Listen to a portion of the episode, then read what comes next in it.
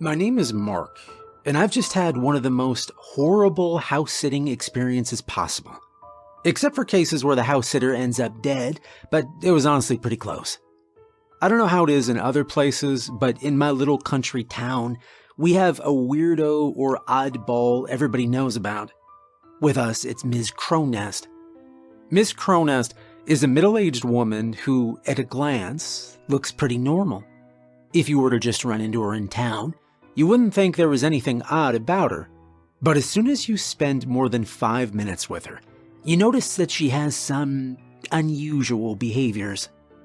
Like snapping her fingers whenever she wants somebody to be quiet, always standing uncomfortably close to whoever she's talking to, and so on.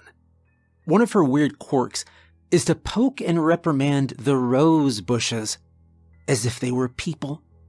And that's not even mentioning how she always talks about the other residents in her house, even though she lives alone. I was pretty sure she was delusional or had some other mental illness that just made her hallucinate. However, after staying in her home now, I can say with absolute certainty that that is not the case. So, why did I take the job as her house sitter? Well, simple, I needed the money. Also, I wanted to avoid going to the yearly family gatherings. Meeting family is nice, but I can't stand Aunt Susie's complaints about her neighbor's yard and being compared to my perfect cousin Dylan who got accepted to Harvard. So when I heard Miss Cronest was leaving town for three and a half weeks and was looking for a house sitter, I jumped at the chance. When I first arrived at Miss Cronest's house, I was surprised at how large it was. Sure, I'd seen it before while driving by, but this was my first close look at it. It was this two story tall house painted red, though the paint was flaking, revealing black wood underneath. Miss Cronest met me at the door. Apparently, she was running late. I think she had a plane she needed to get to, so she didn't have time to give me a tour of the house. Instead, she shoved a piece of paper into my hand and rushed off, she almost forgot to give me the house key before disappearing. I entered the house and looked at the paper she'd given me. It was a list of rules I needed to follow. There were rules for each room, which made it easy to read. However, these rules made me almost regret taking on the job. Some of the rules were normal or stuff you could expect, like the rules for Ms. Cronest's bedroom were Don't enter my bedroom.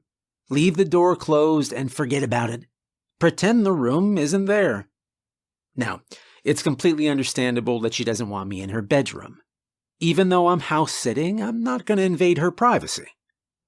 But then there were some other rules that, how do I say, they made me concerned. For starters, several other names were mentioned, particularly one named Stubby. Was that her pet? She hadn't mentioned having one. Just to let you know how bizarre this list really was, I'll read it to you.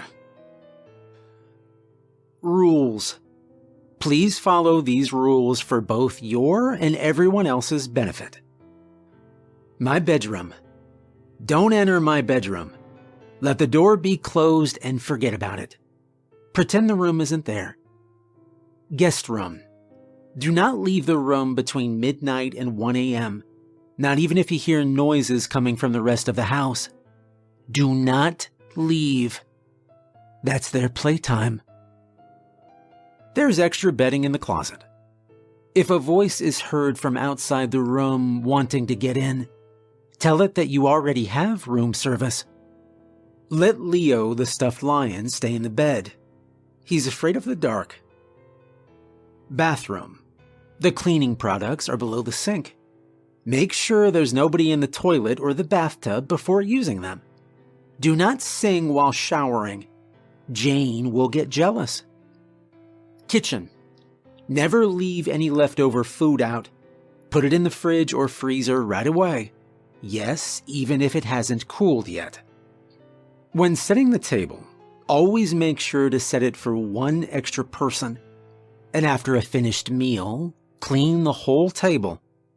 There's some lettuce in the fridge that's about to go bad. Please eat it or throw it away. Whenever Lucas gets clingy, use the spray bottle. And don't fix the clock. Living room. Water the plants every other day. When watering the plants, do not touch them directly with your hands. They don't like it. Don't move the plants to another room. If the plants somehow are in another room, move them to the living room without touching the plants. Do not fall asleep in the living room or any room with plants in it. Studio. Please, you can look at the paintings, but do not touch them. There are pens and paints you can use if you feel like it, but don't touch the oil paints in the cabinet. They're expensive.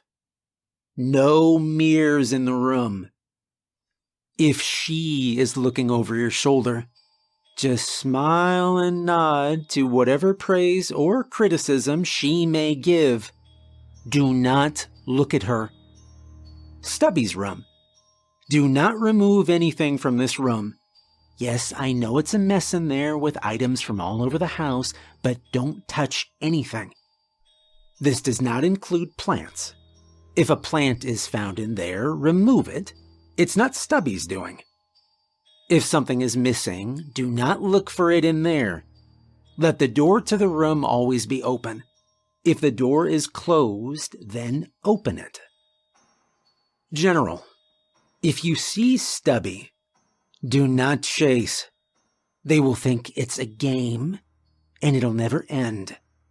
The garbage truck comes by every Tuesday. Be sure to take out the trash. Okay, sure. So there is some information there you'd expect to see on a list for house sitting, like the time for the garbage truck or how often the plants needed watering. But why wasn't I allowed to sleep in a room with plants? And why would they move? The thing with putting food away, I, I can understand. It's summer with high humidity, so things do go bad quickly. But why everything else? And what's the deal with all those names?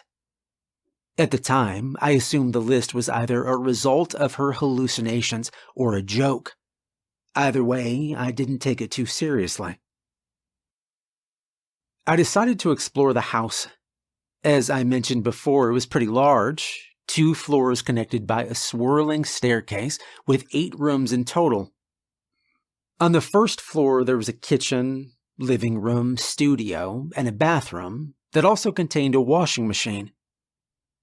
On the upper floor, there were two bedrooms, a bathroom, and a storage room. The storage room was full of all kinds of items from old newspapers, dirty plates, car wheels, broken furniture, and a chandelier that was stashed away in a corner. It wasn't hard to guess that this was the room that belonged to this stubby character. The overall mess in this room was overwhelming, and I resisted my urge to close the door and just get it out of sight. One of the rules was to keep the door open, though, and while I found it completely illogical, I wasn't gonna just ignore the list I was given. After all, Ms. Cronest was the one who paid me, so I should at least try to follow her rules. The rest of the house was thankfully clean. The living room was spacious with large glass windows that covered almost an entire wall. Along the glass wall were these big potted plants there were eight of them in total, and all of them were the same kind of tall, large leafed plants without flowers.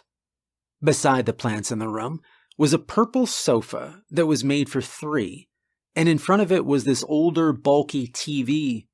There was also a bookcase full of books and photos of what looked to be family. I picked up one of the books.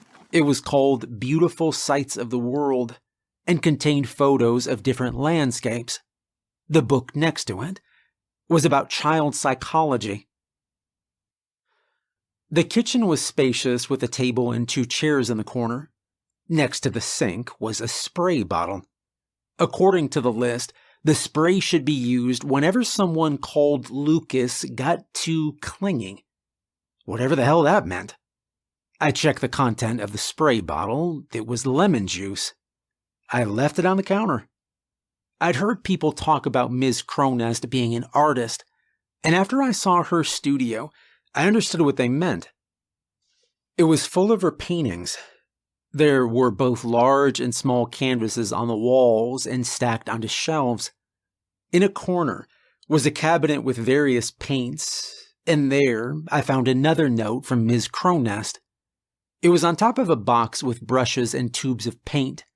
The note was short, and it only said, You can use these if you want. Now, normally I would jump at the idea of trying to paint on actual canvas, you know, but the room just made me uncomfortable. I couldn't quite figure out why, but I think it was because of Ms. Cronest paintings. They were really good and depicted different settings, but there was this one figure that appeared in all of them. It was a small, grotesque creature similar to a dog with turquoise scales instead of fur. Its snout was split vertically, and its lower lips hung loose, revealing a row of jagged teeth. The eyes were big and yellow, with horizontal pupils like a frog or a goat. And finally, what disturbed me the most about this drawn creature was that instead of paws, it had human hands. This repulsive thing was present in every one of the paintings. Most of the time, it was the focus of the painting, but sometimes it was in the background, peeking out from a hiding spot. In all the artwork, it was looking right at me. It made me feel like I was being watched. And that was enough for me. I left the room and I closed the door fully prepared to keep out of the studio for the rest of my stay. There was nothing of note about the bathroom. It was clean and it looked nice. And Ms. Cronest's room was locked. And lastly, the guest room, or my room, was what you might expect. Wasn't too small or too big. There was a desk and an empty closet for me to put my things away. The bed it was a bit short for my liking, but I'd make do. And then there was this stuffed toy lion next to my pillow. This was Leo, that was mentioned on the list. It said I should let him stay in the bed, and since he was only about the size of my hand, I let him be. I couldn't remember the last time I'd slept with a stuffed animal, but, you know, what harm could it be? And with my tour of the house done, I began to settle in. I put away my bags and started to boot up my laptop. And that's when I realized the list had one fatal flaw no internet password. Since I was sure I couldn't survive without internet for three weeks, I called Miss Cronest. It rang nine times before she answered. When she picked up, she sounded confused as to why I was calling so soon. But after I explained, she apologized and was more than happy to tell me the password. She said the password was knock on wood hide and stab, which was one of the more creative passwords I've heard. Now, sure, maybe I should have been concerned at that hide and stab part, but at the time, I just felt sad for her. Miss Cronest was nice and friendly when he spoke to her, and she was clearly a talented artist. But from her list to her paintings to even her password, it seemed like her life was controlled by these hallucinations. However, my pity for her was short lived as I got access to internet and was soon distracted by funny videos from my friend. Nothing happened the first two weeks. I ate and I slept and I played around on the internet. Seemed like the easiest money I would ever make. However, those two weeks were only the calm before the storm. It was during the third week when I heard a knock on the wall.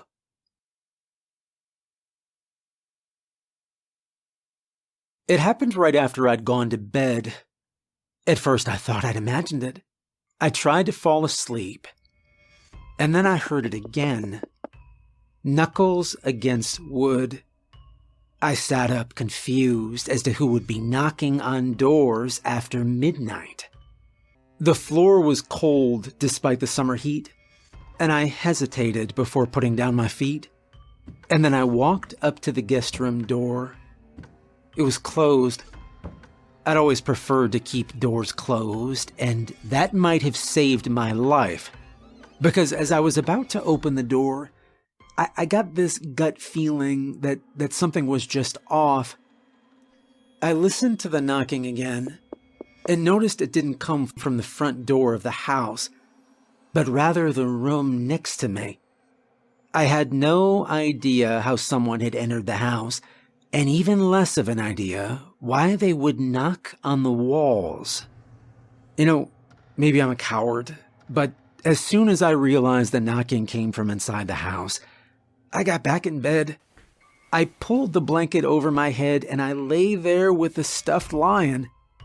I hid like a child until the sound stopped and I refused to get up until the sun was shining through the windows. With the sunlight brightening up every part of the house, my bravery returned. I put on my clothes, grabbed a knife from the kitchen to arm myself, and began searching every room for an intruder. I didn't see anything out of the ordinary. At one point, I thought I heard someone giggle, but as soon as I stopped to listen, the sound disappeared. And the last room I searched was the studio. All the paintings and their unnerving pictures were as I remembered them. I put down the knife on one of the shelves and I let out a sigh. No sign of an intruder.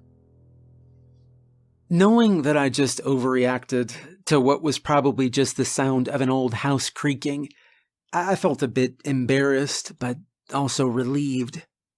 There was no danger. And then I went to pick up the knife, and it was gone. I looked under the shelf, but it wasn't there either. There was no trace of it.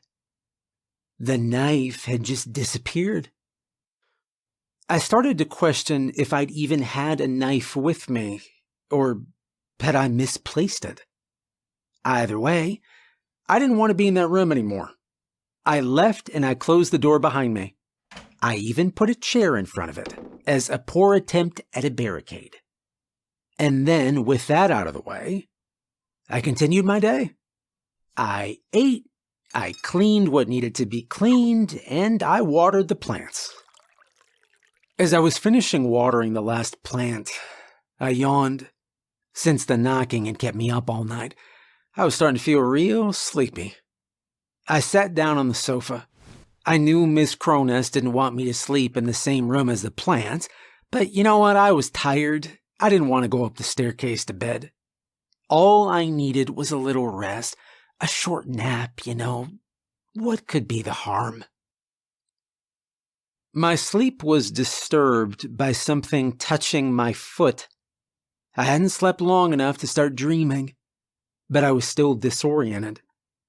I rubbed my eyes and I tried to figure out why I'd woken up. When pain shot through my body. Something was squeezing my right foot. I turned to look at it and I froze. It was a plant. One of the potted plants by the window. Somehow it had moved pot and all, from the window to the sofa, and one of its large leaves had wrapped itself around my foot. I let out a yelp as it squeezed tighter and tighter. It was like a rope digging into my skin, cutting off blood circulation. I kicked at the plant with my other foot. It didn't have much of an effect. The other leaves moved, grasping at me. I couldn't let it catch my other foot too, so I grabbed the sofa's pillows as a shield. With the pillows firmly in my hands, I pushed at the plant.